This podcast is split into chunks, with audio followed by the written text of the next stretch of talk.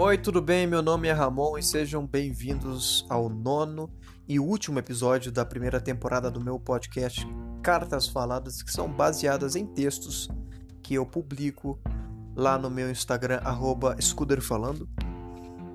Foi uma honra uh, apresentar esse podcast. Eu gostei muito da ideia quando foi me apresentado e acho que essa segunda temporada será ainda mais interessante com esse formato bate-papo e tal.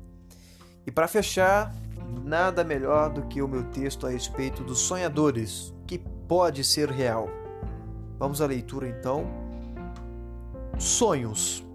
Há quem diga que são os efeitos de reunir pensamentos internos com ideias e sentimentos que resultam em uma imaginação durante o sono.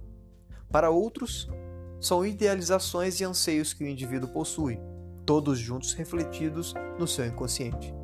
Freud acreditava que os sonhos eram um espaço para realizar desejos inconscientes reprimidos. Dessa maneira, é dormindo que a tímida apaixonada consegue o famosinho da escola. É dormindo que você é obrigado a confrontar os seus terrores. É dormindo que a realidade é outra. Quem nunca acordou, mas queria continuar sua autorreflexão? A fuga da vida real é algo mais almejado do que, do que deveria. Muitas pessoas não conseguem, por diversos motivos, absorver a tensão e a dificuldade que a vida nos impõe. Logo, a realidade tende a ser decepcionante. Na realidade, precisamos de atitude. Atitude para tentar transformar seus reprimidos anseios em sua nova realidade. Por muito tempo, acreditamos que vegetar em vossas camas, com o celular na mão, uma TV ligada e horas de rolagem de tela eram mais valiosos do que qualquer outra rotina.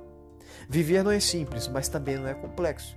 Sair de casa, fazer uma caminhada, saborear uma sobremesa, sentir o vento, tomar um refresco ou até observar o pôr do sol, dar um aperto de mão, um abraço, um beijo, viver a realidade. Chegou o momento de agradecer ao acordar, bem como colocar seus planos em prática. Primordialmente, é preciso parar de instigar muros e obstáculos que favorecem a desistência antes de começar. Se Freud estava certo, então mudemos nossos sonhos por meio da nossa realidade. Ramon Santos